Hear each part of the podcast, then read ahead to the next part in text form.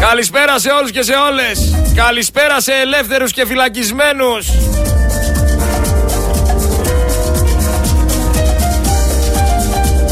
Καλησπέρα σε συμπαθητικούς και αχώνευτους. Σήμερα η μέρα μου ξεκίνησε όμορφα, θα έλεγα. Γιατί συνάντησα έναν πολύ αξιότιμο άνθρωπο. Συνάντησα έναν άνθρωπο ο οποίος μου εξήγησε για ποιον λόγο πρέπει ή δεν πρέπει να παντρευτώ; Τα χαιρετίσματά μου στον Πασχάλη το Δασίλα ο οποίος το ξεκίνησε ανάποδα. Ξεκίνησε να λέει εντάξει. Τι τραβάμε εμείς οι παντρεμένοι και όταν θα παντρευτείς έλα να σου πω και κάτι τέτοια μετά όμως το γύρισε και είναι όμορφο να έχεις ένα στήριγμα και είναι ωραία να σ' αγαπάει κάποιος Άρα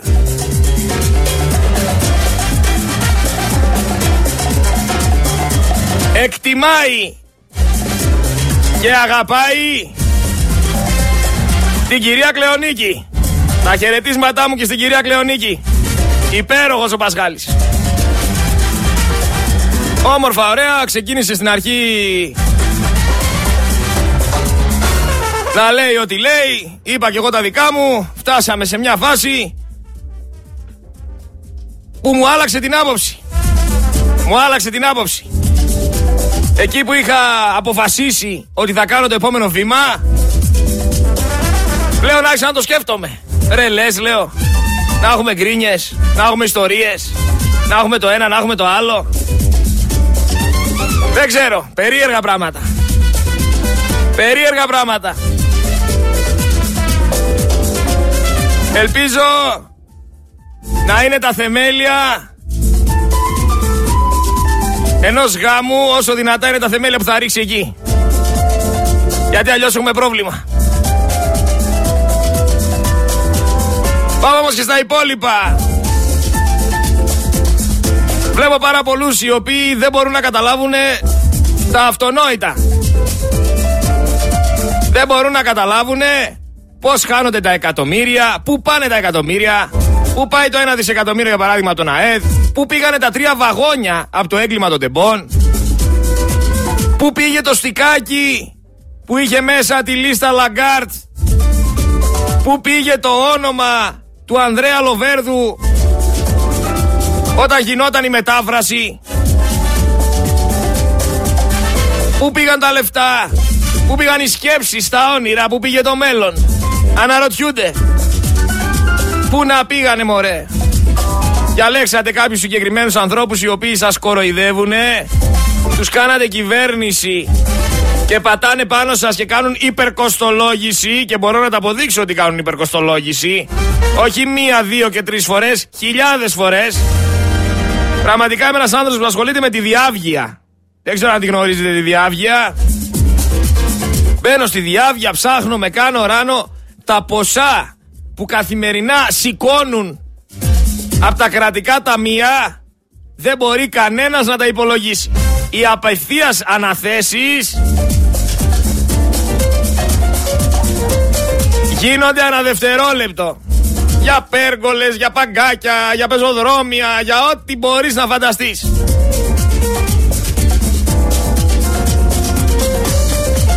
Καλή εβδομάδα να έχουμε. Κάθε εβδομάδα είναι εβδομάδα της απευθείας ανάθεσης. Να σας δώσω όμως τροφή για σκέψη. Θυμάστε ο Μητσοτάκης που υπήρχε αυτή η φήμη ότι παρακολουθούσε με το Predator και τη Γεροβασίλη; Όπως και τον Ανδρουλάκη. Όπως και άλλους πολλούς. Ακούσαμε τον Κασελάκη, ο οποίος Κασελάκης θέλω να ξέρετε ότι είναι ένας Αμερικάνος επιχειρηματίας ο οποίος ήρθε εδώ και αγόρασε ένα κόμμα. Θεώρησε ότι α, έτσι θα σώσει ό,τι είναι να σώσει ή θα καταφέρει ό,τι είναι να καταφέρει. Ήρθε αγόρασε ένα κόμμα στο οποίο λένε ότι είναι αριστερή. Ενώ δεν είναι αριστερή. Και θα σας το αποδείξω στην πορεία γιατί δεν είναι αριστερή. Και δεν είναι ούτε και δεξί. Δεν ξέρουν ούτε οι ίδιοι τι είναι. Εγώ θα τους έλεγα φιλάργυρους. Και άμα βάζουμε και τον Τσίπρα μέσα, εθνοπροδότες. Γιατί η Μακεδονία είναι ελληνική και κανένας δεν μπορεί να πει το αντίθετο. Ο Μέγας Αλέξανδρος ελληνικά μιλούσε, δεν μιλούσε σλάβικα. Όπως και να έχει όμως είπε ο Κασελάκης κάτι το οποίο δεν σημείωσε κανένας. Είπε εμένα δεν με κρατάει κανείς. Και αυτό το είπε για να επιβεβαιώσει ότι όντως υπήρξαν παρακολουθήσεις. Υπάρχει ένας εισαγγελέας να τον καλέσει. Δεν υπάρχει. Υπάρχει κάποιος να μας απαντήσει που πήγαν τα τρία βαγόνια του εμπορικού τρένου; Δεν μπορεί να μας απαντήσει. Υπάρχει κάποιος που θα μας πει αν τελικά ο Κασελάκης παίζει ένα ρόλο καπιταλιστικό στην Ελλάδα. Ποιος τον έστειλε και γιατί τον προώθησαν τα μέσα μαζικής ενημέρωσης και σε ένα μήνα τον ήξερατε, το ξέρατε όλοι. Δεν θα μας απαντήσει και σε αυτό κανένα. Πολλά αναπάντητα ερωτήματα λοιπόν. Πού πήγαν οι 200 βιαστές, 213 βιαστές της 12χρονης στον Κολονό; Πού πήγανε τα ονόματα; Τους περάσαν από ανάκριση; Δεν νομίζω. Πρέπει άμεσα να αφυπνιστούν οι άνθρωποι που ψηφίζουν Νέα Δημοκρατία. Να ξεσηκωθούν για να διώξουν τον καρκίνο της Ελλάδας. Όλους αυτούς τους άεργους γόνους που δεν έχουν δουλέψει ποτέ στη ζωή τους παίρνουν από τα κρατικά ταμεία τους φόρους των Ελλήνων πολιτών και τους μοιράζουν σε ψηφοφόρους. Μιλάμε για πολιτικούς απαταιώνες. Σας φέρνω για παράδειγμα και δεν θα πω ονόματα. Γιατί κάποιοι νομίζετε ότι έχω προσωπικό πρόβλημα με τον καθέναν από όλους αυτούς. Ο πολιτικός Α. Να δούμε αν σας φαίνεται λογικό. Πολιτικός Α. Ο οποίος το 2020 είχε δύο σπίτια. Εμφανίζει το 2024 26 σπίτια. Ε, πού τα βρήκε; Πολιτικός Β. Το 2020 της Νέας Δημοκρατίας όλοι. Το 2020 είχε ένα σπίτι. Το 2024 21 σπίτια. Πολιτικός Γ. 2023 σπίτια. 2024 42 σπίτια. Και ο Έλληνας πολίτης που είχε ένα σπίτι το 2020, το 2024 δεν έχει κανένα βρε χαϊβάνια. Ε, χαϊβάνια.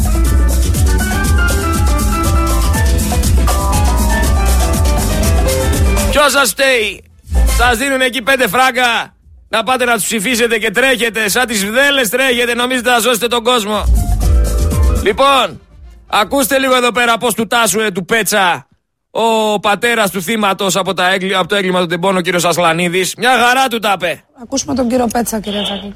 Πολύ ανθρώπινα δεν μπορούμε ούτε κατά διάνοια εμείς που είμαστε εδώ να διανοηθούμε τον πόνο που έχουν οι, οι άνθρωποι οι οποίοι είδαν τους ε, δικούς τους ανθρώπους να χάνονται σε αυτή την εθνική τραγωδία του Τεμπών και ούτε μπορούμε να αντιληφθούμε καθόλου το σοκ αυτών που έχουν επιζήσει. Και για πόσο καιρό θα κουβαλάνε αυτό το βάρος πάνω τους. Αυτό που έχω να πω μόνο είναι ότι η δικαιοσύνη από τη δική της πλευρά. Η Βουλή Κύριε... από το δικό του το κομμάτι. Αξιότιμη πατέρα, και όλοι... λίγα δευτερόλεπτα να ολοκληρώσει ο κ. Πέτσας και ναι, να πει ναι. ό,τι θέση σα. Όλοι μαζί σκοπό έχουν να φωτίσουν διάφορες πτυχές αυτής της εθνικής τραγωδίας για να φανεί στο τέλος η αλήθεια. Ε, ε, πατέρα. Κύριε Πέτσα, αφήστε την υποκρισία κατά μέρος. Είστε εσείς από τους 157 που απορρίψατε την, την πρόταση της ε, αντιπολίτευσης για προανακριτική επιτροπή. Όλα αυτά που λέτε τα ακούμε βερεσέ. Δώσε κι άλλο, δώσε. Ακούστε εδώ. Καταπληκτικός ο κύριος Ασλανίδης. Δώσε πόνο. Είστε δυνάμοι και εσείς συμμετοχοί στη δολοφονία των παιδιών μας. Όλη η κυβέρνησή σας. Στα υποκριτικά ότι καταλαβαίνετε, δεν καταλαβαίνετε τίποτα. Ούτε τα παιδιά σας χάσατε εκεί, ούτε τα πετάξανε μέσα στα μπάτζα στο κουλούρι. Και έχω να κάνω και μια πρόταση στον κύριο Φλωρίδη. Τα ψάχνει χώρο να κάνει τα δικαστήρια στη Λάρισα. Α τα κάνει εκεί στην Καμένη τη, την τελεδιοίκηση, στο κτίριο, που είναι δίπλα πετάξατε και τα, και τα υπολείμματα των παιδιών μας. Στα βαγόνια, εκεί μέσα να σας βάλουν. Εκεί μέσα να δικαστείτε όλοι σας. Όλα τα άλλα τα ακούω βερεσέ. Σταματήστε την υποκρισία. Κάνατε την εξεταστική για να θωρώσετε τον καραμαλί. Μας κοροϊδεύετε τώρα. Και μόλις μπήκαν τα στοιχεία από το που σας ζήτησε ο εφέτη ανακριτής της Λάρισας να, να σας στείλει, την κλείσατε άρον-άρον. Για να μην βγουν στη φόρα όλα αυτά. Σταματήστε το δούλευμα. Θυμόσατε τα κανάλια, τα μεγάλα, δέκα μήνες δεν ασχολήθηκε κανένας. Σταματήστε την υποκρισία σας παρακαλώ. Δεν έχω να Φτάνει. πω κάτι.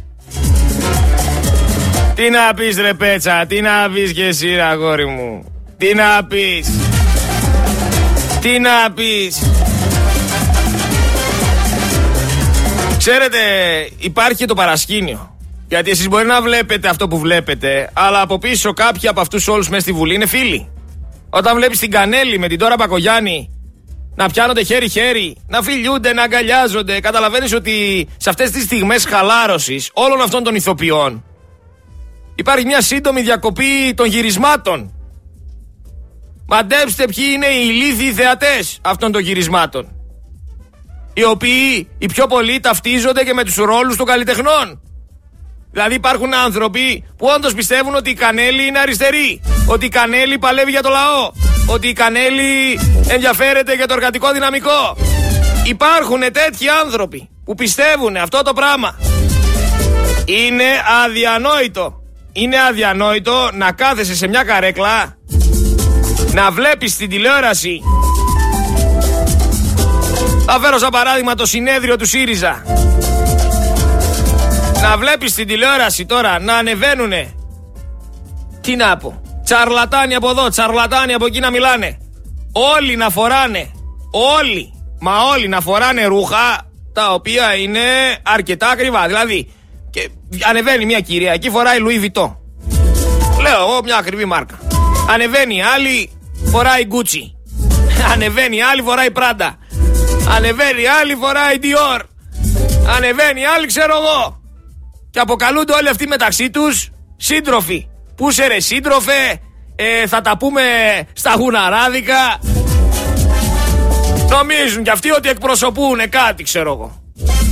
Ρε ποια γουναράδικα να πάτε με τα ταγέρ σας και με τα δερμάτινα τα μπουφανάκια σας και με όλα αυτά που φοράτε και κάνετε δεν έχετε καμία σχέση με όλα αυτά που προσπαθείτε να εκπροσωπήσετε.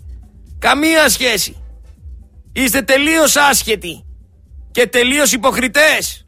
Δηλαδή να έχω εδώ πέρα έναν έτοιμο, έναν που σηκώνεται ένα μπακαλιάρο. Ακούστε εδώ πέρα, ακούστε εδώ ομιλία, ακούστε. Έλα αγόρι μου, πάτε, πες τα κι εσύ. Καλημέρα σας. Καλημέρα. Σύντροφοι και συντρόφισσες. Αισθάνομαι κάπως αμήχανα αν και έχω 60 χρόνια οργανωμένος που βλέπω μαθητές μου να έχουν φτάσει στην κορυφή. Αυτή όμως η λειτουργία του κόμματος την οποία βιώνω τα τελευταία χρόνια για μένα, εμένα δεν με εκφράζει καθόλου. Είχαμε πάρει την απόφαση επί Τσίπρα ακόμα να ανοίξει το κόμμα. Ψηφίσαμε, δώσαμε τη δυνατότητα να Εν ψηφίσουμε. τω μεταξύ, Μιλάμε για 140.000, 150.000. μια Ναι. και μίλησε για τους μαθητές του, να πούμε ότι δεν θα έπρεπε να υπάρχει κομματική νεολαία. Δεν θα έπρεπε να υπάρχει κομματική νεολαία. Ένας φοιτητής ο οποίος πάει στο πανεπιστήμιο δεν πάει εκεί πέρα για να μπει σε κάποιο κόμμα ή για να υπάρχουν ακαδημίες κομμάτων. Γιατί τα πανεπιστήμια πλέον θεωρούνται ακαδημίες κομμάτων. Οι φοιτητές πάνε εκεί πέρα να μάθουν γράμματα. Πάνε εκεί πέρα να, να σπουδάσουν αυτό που επέλεξαν και σε αυτό που πέρασαν. Δεν πάνε για να μοιράζουν φυλάδια της ΔΑΠ, ούτε φυλάδια του ΠΑΜΕ.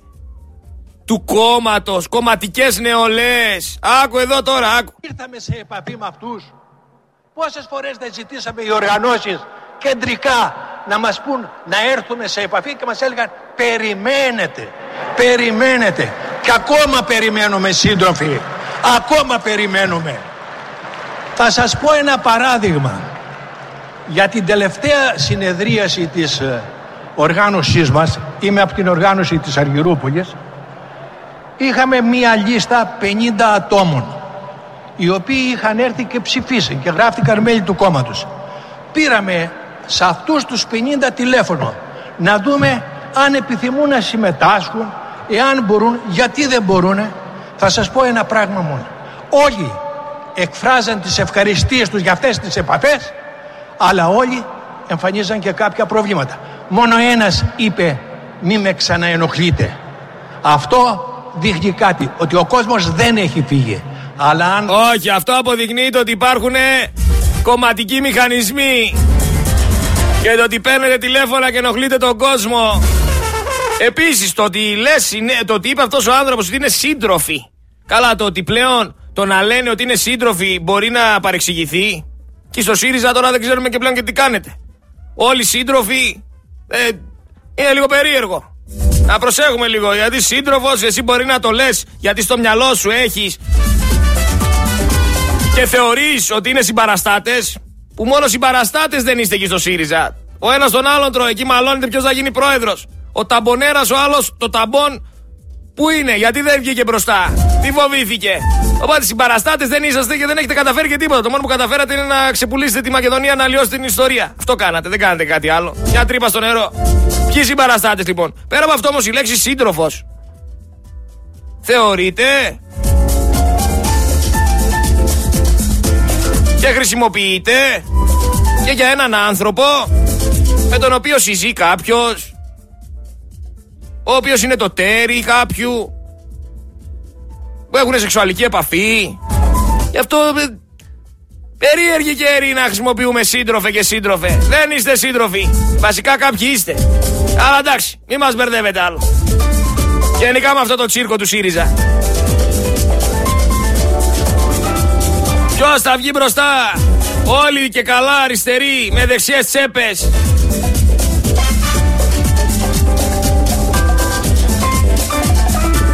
Δεξί και αριστερή το ίδιο μαγαζί Όλα για το κασέρι Όλα για τις μαύρες σακούλες γίνονται Δεν τρέπεστε λιγάκι Δεν τρέπεστε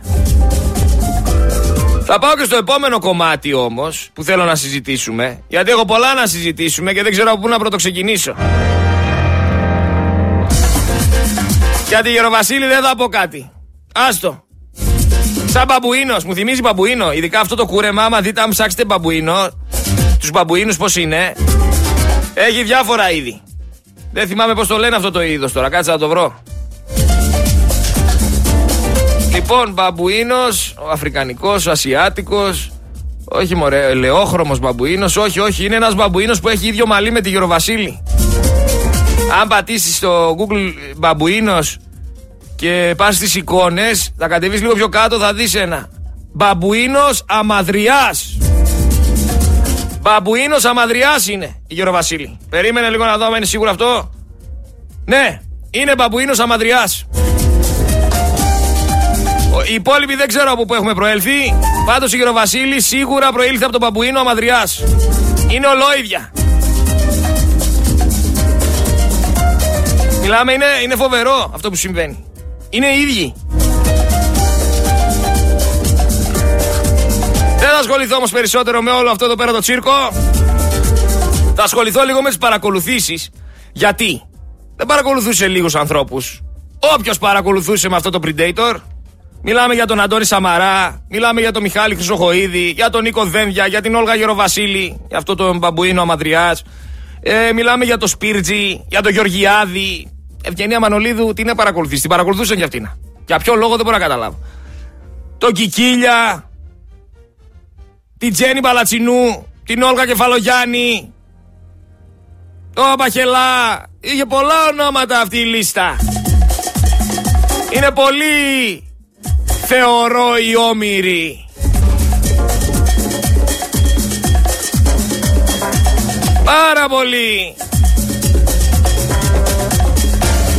Πάντως, ένα τελευταίο σχόλιο για το ΣΥΡΙΖΑ. Αυτοί οι άνθρωποι που δεν μπορούν να βρούνε ε, μια λύση για τις εσωκομματικές τους διαδικασίες θεωρούν ότι μπορούν να κυβερνήσουν τη χώρα και ότι μπορούν να σώσουν την κοινωνία γενικά. Είναι απίστευτο. Βρείτε τα πρώτα μεταξύ σας εκεί πέρα. Που εδώ πέρα καίγεται ο κόσμος και εσείς ασχολείστε με το κασελάκι. Εδώ πέρα οι εξεταστικές επιτροπές κλείνουν έτσι. Χάνονται τα δισεκατομμύρια. Ο άλλος χτίζει φωτοβολταϊκά πάρκα μέσα στη θάλασσα. Κάνει συμφωνίες να έρθουν Πακιστανοί, Ινδοί, Μπαγκλετασιανοί. Και εσείς μαλώνετε για το Άνω Κασελάκης θα είναι πρόεδρος. Δεν, δεν τραβάει από τώρα αυτό το ζόρι. Έχει πολύ καιρό μα που ασχολείστε με αυτό το πράγμα. Τα ξεχάσατε όλα τα άλλα, τα λύσατε όλα τα άλλα, ασχολείστε με το κασελάκι. Και απορώ ποιος ψηφίζει ακόμα ΣΥΡΙΖΑ, πραγματικά. Απορώ. Και α, απορώ αν έχει αυτό το ποσοστό. Άκου τώρα εδώ κατάσταση. Δηλαδή είναι να τρελαίνεσαι. Δεν, δεν, είναι απαράδεκτο αυτό που συμβαίνει. Ακούστε εδώ πέρα τώρα ομιλία. Σαν τα άλλα κόμματα, ο ΣΥΡΙΖΑ θα πει μία αλήθεια. Αλλιώς δεν έχει νόημα ύπαρξης. Τα ιερατεία μας έχουν προδώσει χιλιάδες φορές και χρειάζεται κόμμα μελών. Να μην ξεκινήσω από τη Βάρκησα, να μην ξεκινήσω πόσο συνέβαλα στη δολοφονία του Βελουχιώτη, να μην πάω τώρα εδώ πέρα που ήμασταν εμείς στο Σύνταγμα και οι άλλοι ήθελαν απέναντι μαζί με τα ΜΑΤ, να μην πάω τώρα για το οχτάρο που βρήκε ότι έφτυγε η Ευρωπαϊκή Ένωση. Και να μην πάω και σε εμάς, τα δικά μας ιερατεία που βγαίνουν στην τηλεόραση και δεν μπορούν να υπερασπίσουν το δικό μου το ευρώ που είναι ιερό, που θα κάνει χίλιες φορές το γύρο εδώ πέρα μέσα, που θα παράγει πλούτο και τι είμαι εγώ και το παιδί μου, είμαι κόστος. Τους λένε είστε κόστος. Αυτό δεν είναι κόστος. Δεν μπορούσε κάποιος να το πει. Δεν μπορούσε κάποιος να το πει στην τηλεόραση από το ιερατείο. Άμα κάποιος δεν μπορεί να υπερασπίσει το ευρώ μας που είναι ιερό, είναι γελαζή στο παιδί μου, δεν έχει θέση στο ΣΥΡΙΖΑ. Δεν έχει θέση στο ΣΥΡΙΖΑ. Κάνουμε κόμμα μελών, δίνουμε εξουσία στα μέλη. και όχι μόνο εξουσία στα μέλη, δίνουμε εξουσία και στην τσέπη των μελών. Στο ευρώ μας. Δεν μπορείς να το υπερασπίσεις, μην βγεις στην τηλεόραση. Δεν μπορείς να το υπερασπίσεις, μην βγεις στην τηλεόραση. Το ότι το παιδί πρέπει να πάει και καλά εκεί που είναι και ο πατέρας, λες και είναι κληρονομιά. Το ότι βγαίνει και φωνάζει ο καθένας εκεί στα μικρόφωνα για να αποδείξουν τι, ότι, ότι τα μέλη κάνουν κουμάντο. Ρε παιδιά, σοβαρευτείτε, σας παρακαλώ πολύ. Όσο έχουμε όμως αυτούς να ασχολούνται με το κασελάκι, έχουμε και τους άλλους που ασχολούνται με διάφορες ειδήσεις όπως το ότι η Ευγενία Μανολίδου λέει δίδαξε στυλ, φόρεσε ένα πανοφόρι το οποίο ήταν όνειρο, τράβηξε τα βλέμματα η γαλαζοαίματη στο κέντρο της Αθήνας και κάτι τέτοιες αρλούμπες. Και δεν τα λένε μόνο αυτά τα άρθρα, αυτά τα πληρωμένα άρθρα, δεν γράφουν μόνο για τη Μανολίδου. Γράφουν και για την Τατιάνα Στεφανίδου, η οποία λέει πόζαρε σε αρχοντικό σαλόνι στην Κηφισιά, αγκαλιά με τον πανάκριβο γάτο της. Ακούστε τώρα εδώ με τι ασχολείται ο κόσμος και τι διαβάζει. Ή για την Κατερίνα καινούριου. Ότι έκανε λέει unfollow τη Δανάη Μπαρκά στα social media. Και, και τι μας νοιάζει εμάς ρε. Εδώ πέρα μια μάνα έχει χάσει το παιδί της στο έγκλημα των τεμπών και δεν μπορεί να βρει δικαιοσύνη σε αυτή τη χώρα. Τρέχει στα Ευρωκοινοβούλια, μιλάει και δεν έχει αλλάξει τίποτα. Εδώ πέρα δεν ξέρουμε που πήγαν τα τρία βαγόνια. Πηγαίναν οι ερευνητές εκεί πέρα που αφήσαν τα βαγόνια και βρίσκαν ακόμα χέρια και πόδια μέσα στα βαγόνια ακόμα.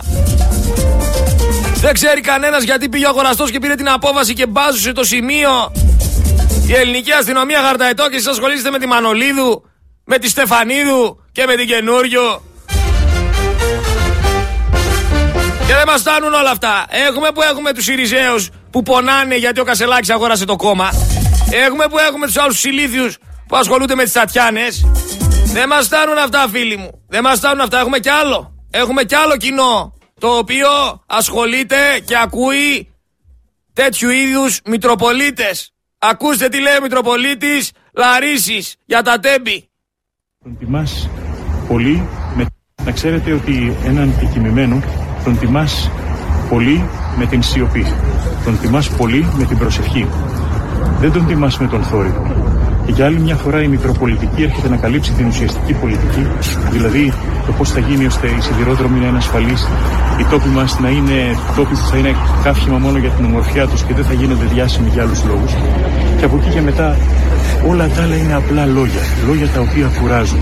Να ξέρετε ότι έναν επικοιμημένο τον τιμάς πολύ με την σιωπή. Άκου τι βγαίνει και λέει. Ότι τον τον άνθρωπο που έχασες τον τιμάς με τη σιωπή. Δηλαδή τι λέει ο Μητροπολίτης Λάρης στους γονείς αυτούς; Να μην μιλάνε, να κάτσουν στην πάντα και να μην βγάλουν εκεί για να τιμήσουν τους νεκρούς τους. Όχι ρε να μιλήσετε, να βγείτε να πείτε όλα αυτά που συμβαίνουνε. Κάτσε ρε τρόμαξα, τι έγινε; Καλά. Τι έχουμε εκτακτό; Άτσι βόλτα. Όλα καλά. Εντάξει.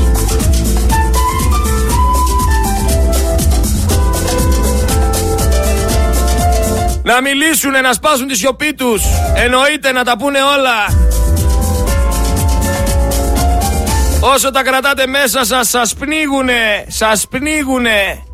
Δεν χρειάζεται να τα κρατήσετε μέσα σας. Βγείτε, αγωνιστείτε, πείτε αυτά που θέλετε. Παλέψτε για τη δικαιοσύνη. Δεν έχει κανένα δίκιο ο Μητροπολίτης. Κανένα δίκιο. Και δεν θα έπρεπε να πάρει θέση. Ας βοηθήσει τον κόσμο που υποφέρει και μετά ας δώσει και συμβουλές για το τι πρέπει να κάνουν οι άνθρωποι που χάσαν τους ανθρώπους τους. Αυτή η μάνα σπαράζει, αυτή η μάνα πονάει. Αυτή η μάνα βλέπει το δολοφόνο του παιδιού της ελεύθερο να συνεχίζει να κάνει αυτό που έκανε. Και βγαίνει και της λέει να μην μιλάει για να τιμήσει τα άτομα που έχασε. Είμαστε σοβαροί. Μαζί της με τη Μαρία Καριστιανού. Βάρα τους. Βάρα τους. Τώρα θα πάμε σε ένα ηχητικό από τα παλιά. Ένα ηχητικό το οποίο ίσως μπορέσει να βυπνήσει μέσα σας τη σκέψη το ότι πέρα το ότι ο Κυριάκος Μητσοτάκης χρησιμοποίησε κάποιες τακτικές για αυτές τις εθνικές εκλογές για να μπορέσει να αποκτήσει το αποτέλεσμα που ήθελε. Όλα αυτά φυσικά σαν συνωμοσιολόγος που είμαι είναι θεωρίες. Το ότι ένα λογισμικό καταγράφει ψήφους και ότι βγαίνουν στη δημοσιότητα χωρίς να έχουν πρώτα διασταυρωθεί με το πρωτοδικείο δεν μπορεί κανένας να το αφισβητήσει. Το έγραφε και στη σελίδα του Υπουργείου Εσωτερικών κάτω-κάτω, singular logic, δεν έχουν διασταυρωθεί με το πρωτοδικείο. Οπότε δεν είναι επιστημονικής φαντασίας η κατάσταση. Το ότι στους εκλογικούς καταλόγους υπάρχουν νεκροί τους οποίους δεν τους έχουν αφαιρέσει, έχω μάρτυρες. Και έχω και μάρτυρα ο οποίος μου έχει πει ξεκάθαρα το ότι την είχαν βάλει και ότι ψήφισε. Και όταν πήγε και ζήτησε τα ρέστα, του είπαν ότι είναι συνονόματι. Σε ένα χωριό που είναι δύο οικογένειες, τρεις που έχουν αυτό το επίθετο. Συγκεκριμένο όνομα, συγκεκριμένο επίθετο έχει φύγει από το 97 και τη βάλανε ότι ψήφισε. Τι να λέμε τώρα. Οπότε βλέπουμε ότι υπάρχει μια νοθεία. Μήπως όμως ο Κυριάκος Μητσοτάκης χρησιμοποίησε αυτές τις τακτικές. Τις βάζω σε αποσυπητικά. Αυτές τις τακτικές. Για να εκλεχθεί και πρόεδρος της Νέας Δημοκρατίας. Γιατί θυμάμαι, θυμάμαι, ότι αντίπαλός του ήταν ο Μεϊμαράκης. Και ότι ο Μεϊμαράκης ήταν έξαλλος και τον έβρισε. Για να ακούσουμε λίγο το ηχητικό και να το σχολιάσουμε στην πορεία. Για να δούμε, εκλέχθηκε όντως πρόεδρος ή έβαλε το χεράκι του. Ότι στο σύνολό τους σχεδόν τα στελέχη της Νέας Δημοκρατίας εκτιμούν ότι το κόμμα τους υπέστη σήμερα ένα σοβαρότατο πλήγμα. Η εκλογή νέου Προέδρου στη Νέα Δημοκρατία είναι αυτή τη στιγμή κυριολεκτικά στον αέρα, καθώς δεν έχουμε τίποτε νεότερο για το πώς θα προχωρήσουν οι διαδικασίες και πολλοί είναι εκείνοι που τολμούν να πούν ότι το κόμμα βρίσκεται πλέον στον αέρα, βάζοντας πολλά ζητήματα που αφορούν ακόμη και στην ενότητά του. Ε, στο εσωτερικό του κόμματος έχουν πάρει φωτιά και οι συζητήσεις που λένε ότι μπορεί ό,τι συνέβη σήμερα το πρωί με την μη εφαρμογή ουσιαστικά του λογισμικού ε, να έγινε ηθελημένα και δείχνουν κάθε φορά προς μια διαφορετική κατεύθυνση. Τεταμένες είναι οι σχέσεις, θα σου έλεγα, και μεταξύ των ε, τεσσάρων ανθυποψηφίων. Ενδεικτική είναι η συνομιλία που είχαν το πρωί ο κύριος Μεϊμαράκης με τον κύριο Κυριάκο Μητσοτάκη. Είχε προηγηθεί οργισμένο τηλεφώνημα των δύο ανδρών λίγο μετά την αναβολή των εκλογών, στο οποίο έπεσαν και πολλά γαλλικά από την πλευρά Μεϊμαράκη. Άντε και δεν μπορούσαμε να μπούμε μέσα στα κομπιούτερ, έπεφτε συνέχεια. Ο κόσμος είχε αρχίσει να αγαναχτεί. Έγραψα στην κατάσταση τουλάχιστον πέντε άτομα, τα οποία είχαν ήδη καταβάλει και το αντίτιμο τα 3 ευρώ. Ε, στη συνέχεια κάποιοι τα ζήτησαν πίσω. Η οργή και η αγανάκτηση πάντως των χιλιάδων πολιτών που έσπευσαν από νωρίς το πρωί να ψηφίσουν ήταν δικαιολογημένη. Μεγάλη απογοήτευση. Οι υπεύθυνοι που τη διοργανώσαν τις εκλογές αυτές δεν είναι ικανοί να κυβερνήσουν του κράτους. Α πάνε σπίτι τους. Δικαίωται ευθέει να αναλάβει τις ευθύνες της.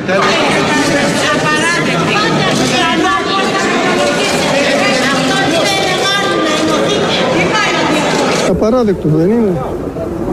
Όλος ο κόσμος άφησε την Κυριακή και ήρθε εδώ. Τώρα πάει, φεύγουμε. Δεν θα, Δεν θα βγει πρόεδρος δηλαδή. Όχι. Να βγω εγώ τώρα Έπεφταν τα συστήματα. Έπεφταν τα συστήματα, βρε λες. Να είχε γίνει κάτι παρόμοιο και στην Αμερική. Γιατί ξέρετε, η Ελλάδα είναι μια μικρογραφία της Αμερικής. Από εκεί ξεκίνησε το κόλπο της νοθείας. Χαϊβανάκια. Από εκεί ξεκίνησε ο νοθευμένος. Αυτά για να μην ξεχνάτε τι έχει συμβεί σε αυτή τη χώρα. Άσχετα που τότε κάποιοι δεν καταλαβαίνατε. Τώρα πλέον θα τα βάλετε σε τάξη στο μυαλό σας, τα βάλετε στα κουτιά που πρέπει για να ξέρετε.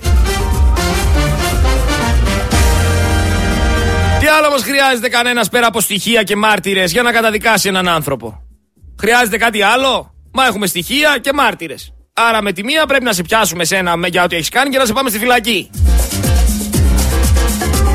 Στα τέμπη λοιπόν βρήκανε εκρηκτικές ουσίες, βρήκανε υλικό το οποίο το χρησιμοποιούν για λαθρέα καύσιμα, υπήρξαν νεκροί, υπήρξαν άνθρωποι οι οποίοι επέζησαν, έχουμε μάρτυρες και τι άλλο λείπουν τρία βαγόνια. Όλα αυτά έτσι όπως τα ακούτε δεν σας γεννάνε δεύτερες σκέψεις. Δεν σας γεννάνε αμφιβολίες. Δηλαδή θεωρείτε φυσιολογικό δύο σιδερένια σκουλίκια να τρακέρνουνε, να υπάρχει έκρηξη, να υπάρχουν εκεί εκρηκτικά υλικά, την άλλη μέρα να πηγαίνουν να μπαζώνουν το σημείο. Να υπάρχουν άνθρωποι οι οποίοι έχουν εξαϊλωθεί. Σκεφτείτε, φτιάξτε άμα θέλετε σπίτι σας δύο σιδερένια σκουλίκια και με όση ταχύτητα μπορείτε τρακάρετε τα μεταξύ τους. Δεν βγάζει νόημα. Κάπου βρωμάει αυτή η κατάσταση και έχουμε πει επανελειμμένα τι έχει συμβεί. Και με την εμπορική αιμοξυστοιχεία και με το ότι δεν υπήρχε τηλεδιοίκηση και με τους ανθρώπους που χάσαν τη ζωή τους και με τον πρόεδρο των μηχανοδηγών τον οποίο δεν καλέσαν στην Εξεταστική Επιτροπή ο οποίος ήταν ο πρώτος που κάλεσε ο ανακριτής και με όλα αυτά. Και είναι μέσα ο σταθμάρχης προφυλακιστέος. Ενώ θα έπρεπε να είναι ο Σεραίος. Υπάρχει όμως μια περίπτωση. Υπάρχει μια περίπτωση να βρεθούν τα τρία βαγόνια των τεμπών και να είναι φορτωμένα με διορισμένους ερέους. Διορισμένους ερέους από το Καραμαλί. Υπάρχει αυτή η περίπτωση.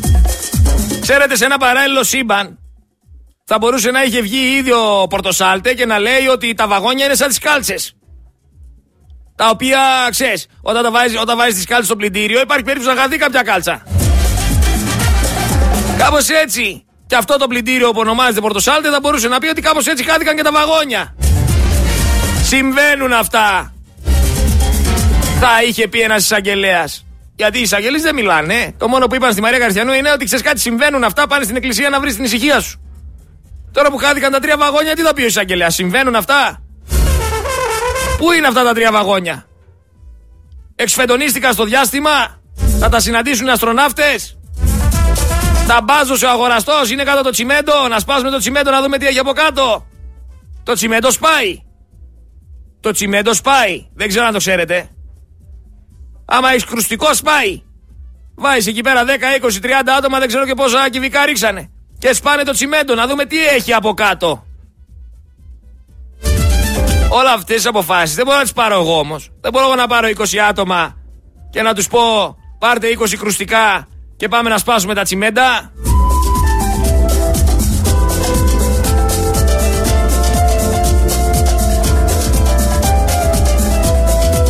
Πρέπει να βγουν αποφάσεις από το δικαστήριο. Από το δικαστήριο. Γιατί αν πάω εγώ, πάρω κανένα κρουστικό περιστροφικό πιστολέτο και αρχίζω εκεί να σπάω τσιμέντα να δω τι έχει από κάτω, θα έρθει να με μαζέψει. Η αστυνομία, ο στρατός, ο αγοραστός με τα μάξι του, κάποιος θα έρθει σίγουρα. Γιατί δεν σπάνε το τσιμέντο λοιπόν; Να βρουνε στοιχεία. Εγώ φιλαράκι που έστειλες στο μήνυμα και είπες ότι είπα να τρακέρνουνε. Ναι, να τρακέρνουνε. Το είπα γιατί; Παιδί της πιάτσας είμαι. Λαϊκός τύπος είμαι. Μιλάω έτσι όπως θα μιλούσα και σε ένα καφέ. Όπως θα μιλούσα στην ταβέρνα, όπως θα μιλούσα με την παρέα μου. Γιατί καθημερινά εδώ πέρα όλοι αυτοί οι ακροατές που ακούνε Focus FM 103,6 και την εκπομπή κόντρα στο σύστημα είναι η παρέα μου. Εντάξει, και έτσι θα μιλάω, να τρακέρνουνε. Δεν νομίζω ότι ενοχλώ κανέναν. Καλύτερα να στέλνεις μηνυματάκια σε όλους αυτούς που βγαίνουν στην τηλεόραση. Σου μιλάνε όπως σου μιλάνε, προσεγμένα και σε κοροϊδεύουνε. Βάλτα με αυτούς που σε κοροϊδεύουνε κι άσε μένα που είπα να τρακέρνουνε. Τίποτα δεν έχουν πάθει τα ελληνικά μου. Και να έπαθαν τα ελληνικά μου δεν έχει πάθει το μυαλό μου. Οπότε άκου αυτά που σου λέω και άσε τη γραμματική. Δεν ήρθαμε εδώ για τη γραμματική. Εδώ πέρα είμαστε κάθε μέρα τρεις ώρες για την αφύπνιση. Και έχω πει επανελειμμένα ότι είναι πρόστιμα. Εμένα με βολεύει να λέω προστήματα. Τραβάς κανένα ζόρι, σε ενοχλώ που λέω προστήματα. Προστήματα θα το ξαναπώ και να τρακέρουνε θα ξαναπώ. Καταλαβαίνεις αυτό που θέλω να σου πω; Αυτό, αυτή είναι η ουσία. Άμα βρεις κανένα άλλο ραδιόφωνο το οποίο θα σου λέει τέτοιες αλήθειες, έλα να μου το ξαναπείς. Άμα θες να ακούσεις γραμματική, βάλε, άκου γραμματική. Πάνε, βασικά πάνε εδώ στο Απιθύτα. Πάνε στη φιλοσοφική, μπες μέσα και άκου εκεί πέρα τις διαλέξεις. Ποιο το πρόβλημά σου; Εγώ δεν υποκρίνομαι. Ούτε θα προσέχω τι λέω και πώς το λέω. Όπως μου βγαίνει, ο εαυτός μου είμαι. Δεν υποκρίνομαι, είμαι αυτό μου. Αυτό που θα συναντήσεις στη ραδιοσυχνότητα θα το συναντήσει από κοντά. Ο ίδιος θα είμαι. Δεν θα σου λέω άλλα από κοντά και άλλα από το ραδιόφωνο. Κοίτα να το εκτιμήσεις. Κοίτα να το εκτιμήσεις. Φιλική συμβουλή προς όλους. Τους κακούς μη τους φοβάστε. Τους ηλίδιους να φοβάστε. Βγαίνει ο άλλος και σου λέει ότι κρίθηκε στην κάλπη η πολιτική ευθύνη των τεμπών.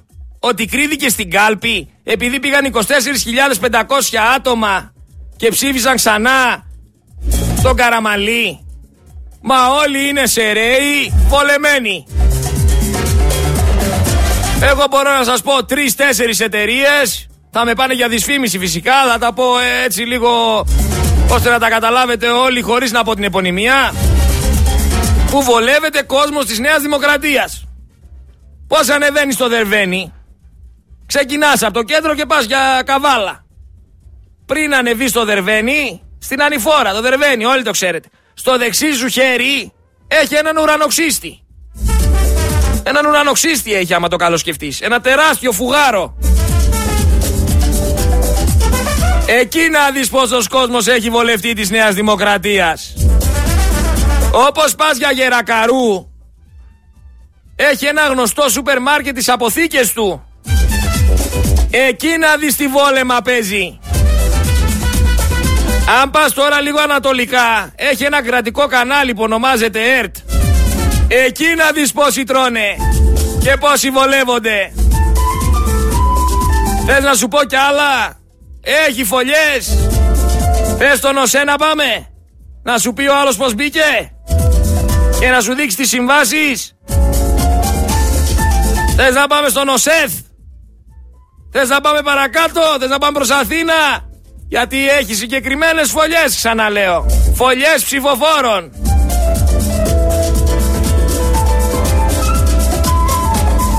Οι οποίοι εφόσον βολεύτηκαν από αυτούς που βολεύτηκαν σταθερά θα ψηφίζουν τα ίδια και τα ίδια. Μην πέφτετε από τα σύννεφα, αλλά δεν γίνεται να σας λένε ότι κρίθηκε η πολιτική ευθύνη στην κάλπη γιατί αυτός ο κόσμος δεν αποφασίζει με σωστά κριτήρια, αποφασίζει με βάση το βόλεμα. Τώρα θα μου πεις υπάρχουν και δημοσιογράφοι που θα έπρεπε να κάνουν έρευνες. Αλλά άμα πάρουμε σαν παράδειγμα ότι οι, περισσότεροι παρουσια... οι περισσότερες παρουσιάστριες στα κεντρικά δελτία έχουν άντρα πολιτικό, ε, θα πέσεις λίγο από τα σύννεφα. Τι να κάνουμε, Μάρα Ζαχαρέας, Σία Κοσιόνη, Τζίμα, και πάει λέγοντας Βάλτα κάτω και δες. Βάλτα κάτω και δες. Μόνο τυχαίο δεν είναι. Επίσης τυχαίο δεν είναι ότι στις πιο επιθετικές εχμές της κυβέρνησης έχουν τοποθετηθεί ορφανά του Σιμίτη. Ο Πιερακάκης, ο Φλωρίδης, τώρα ο Χρυσοχοίδης, ο οποίος είναι επιλογή του Μαρινάκη είναι η πιο αδίστακτη για τη δουλειά. Θυμάστε μήπως ένα κόμμα που ονομαζόταν ΚΚΕ; Πού είναι ρε αυτό το κόμμα το ΚΚΕ; Που το καλοκαίρι ήταν διακοπές μαζί με την πλεύση ελευθερίας. Το καλοκαίρι που όλα αυτά γινόντουσαν όλοι αυτοί λείπανε σε άδεια. Είχαν, δια- ήταν διακοπές. Γυρίσανε, να πούμε, το Νοέμβριο. Το Νοέμβριο ξεκινήσανε, γυρίσανε και μιλούσανε. Και τι λέγανε τα ίδια και τα ίδια. Να ρωτήσω εγώ το ΚΚΕ, πώς πήγε ρε εκείνη η εξεταστική των τεμπών που προτείνατε να μελετήσετε και να πάτε πίσω μέχρι το 1997 μέχρι το 1821, μη σου πω. Πού συμφώνησες, Πού είναι, Πού είστε ρε στην Εξεταστική Επιτροπή, γιατί δεν μιλάτε.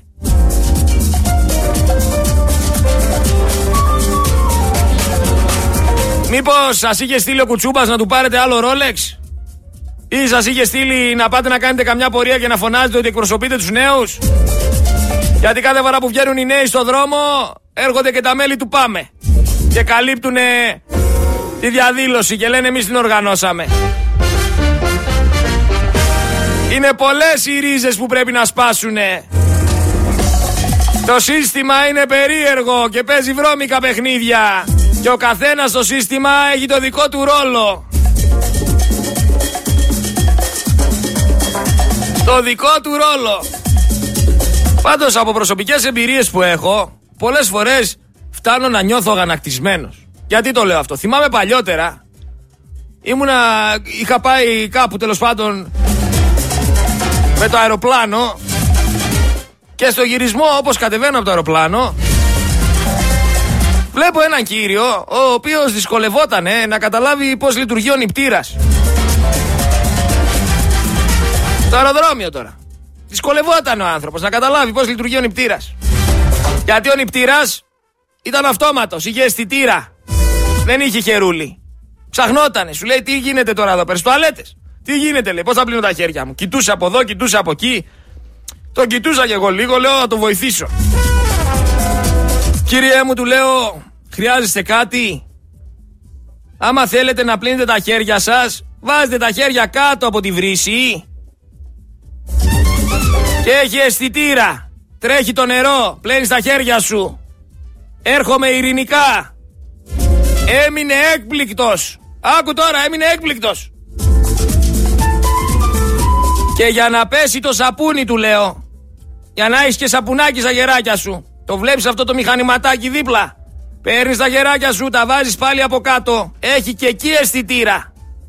Πέφτει το σαπούνι. Βάζει τα χέρια από κάτω, πέφτει το σαπούνι, έχει μείνει σοκαρισμένος ο άνθρωπος. Το λέω καλή συνέχεια. Και πώς φεύγω, τον ακούω να σχολιάζει από πίσω. Τι έχει φτιάξει ο Μητσοτάκης ρε φίλε; Άκου τώρα τι σχολίασε. Τι έχει φτιάξει ο Μητσοτάκης ρε φίλε λέει. Εκεί αποφάσισα ότι δεν υπάρχει ελπίδα. Τζάμπα προσπαθώ. Δεν υπάρχει τίποτα. Είναι αδιανόητο αυτό που συμβαίνει. Μου ερχόταν να γυρίσω, να ξυλώσω και το σαπούνι, να ξυλώσω και τη βρύση και να του πω έλα πλήσου τώρα. Πλήσου.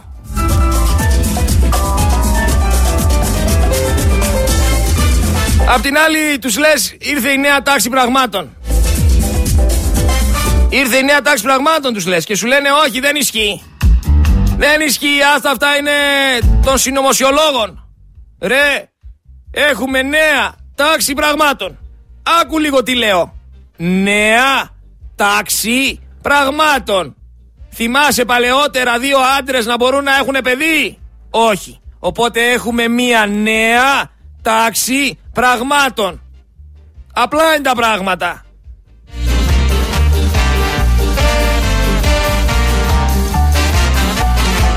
Πάρα πολύ απλά. Εσείς δεν θέλετε να τα κάνετε απλά, εσείς τα κάνετε δύσκολα. Επίσης με αυτή την αναπομπούλα στη χώρα, κερδισμένοι βγαίνουν όσοι έχουν τα μονοπόλια. Δύο ευρώ πάλι βενζινούλα, παιδιά.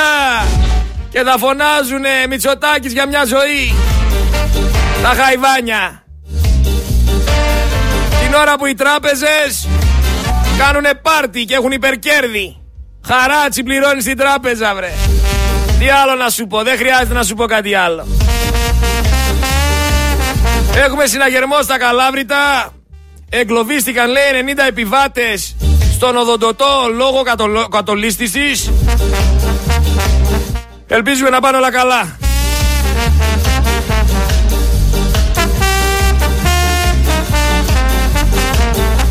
Στην Τουρκία βγαίνουν άρθρα τα οποία λένε ότι υπάρχει ένα μικρό τουρκικό νησί που θεωρείται ελληνικό για το Καστελόριζο. Φυσικά κανένας δεν απαντάει σε αυτό γιατί δεν κάνει εξωτερική πολιτική η Νέα Δημοκρατία. Φοβάται μη χαλάσει τις σχέσεις με τους φίλους. Τους φίλους που μας, μας φάζανε στο γόνατο. Τους φίλους που μας πήρανε τα σπίτια που αλλοιώνουν την ιστορία που θέλουν να μας τελειώσουνε Αυτή είναι Κάτι άλλο που με έκανε εντύπωση όμως και θα κλείσω γιατί δεν έχω χρόνο για να πάμε τη δεύτερη ώρα στο Δημήτρη το τραπεζικό. Μου έκανε εντύπωση μια ανακοίνωση που βγήκε. Συγκεκριμένα από την Εθνική Ένωση Αγροτικών Συνεταιρισμών. Ακούστε τώρα. Η Εθνική Ένωση Αγροτικών Συνεταιρισμών ξέχασε τον πατριωτισμό, ξέχασε τους Έλληνες, ξέχασε τα προβλήματά της και έκανε δημοσίευση που τι λέει; Θέλεις λέει να απασχολήσεις εργάτες από Βιετνάμ, Ταϊλάνδη, Ινδία και άλλες χώρες; Στείλε email και τα στοιχεία σου. Και κατευθείαν λέει θα αποκτήσεις πρόσβαση σε ηλεκτρονική βάση δεδομένων της εθελοντικής της Εθνικής Ένωσης Αγροτικών Συνεταιρισμών. Προωθούν με λίγα λόγια τους εργάτες από το Πακιστάν, από την Ταϊλάνδη, από την Ινδία, από το Βιετνάμ. Ποιοι αυτοί που το παίζουν πατριώτες. Αυτοί που υποτίθεται θα κάνανε επανάσταση.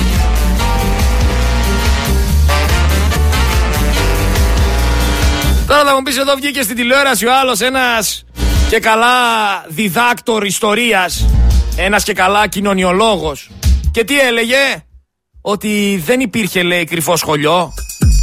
Δεν υπήρχε κρυφό σχολείο λέει τότε στην Επανάσταση. Όλα αυτά ήταν ψέματα. Λες και έζησε τότε. Προσπαθούν να μηδενίσουν οτιδήποτε ελληνικό υπάρχει. Επέτρεπαν λέει οι Τούρκοι τότε κανονικά να μαθαίνουν ελληνικά. Και επέτρεπαν κανονικά να υπάρχουν και χριστιανοί Ορθόδοξοι. Άκου τι λέει ο άλλος στην τηλεόραση.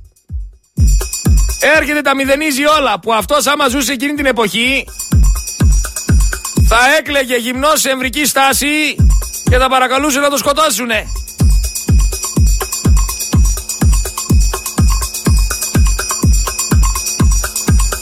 Ένα λίγο από αυτό, λίγο από εκείνο, λίγο από το άλλο. Σιγά σιγά πάμε ολοταχώς για να πετάξουμε τα περιστέρια μας. Ε, δεν θα τα αντέξουμε. Εντάξει, το κάνουμε ήδη 10 χρόνια αυτό.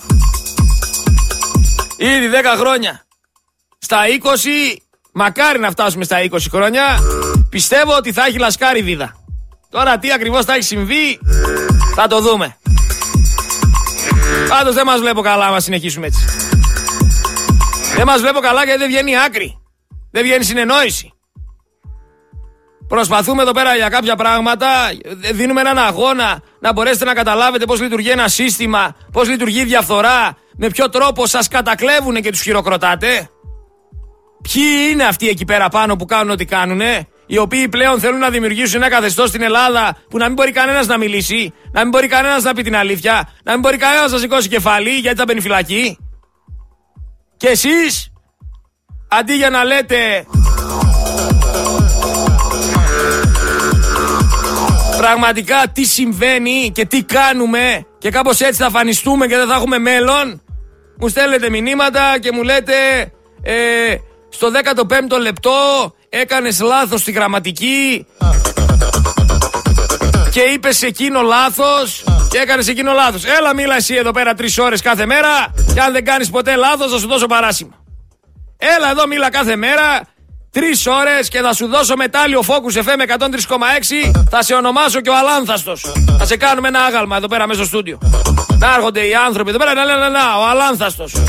Ο τέλειος. Ορίστε, νάτος.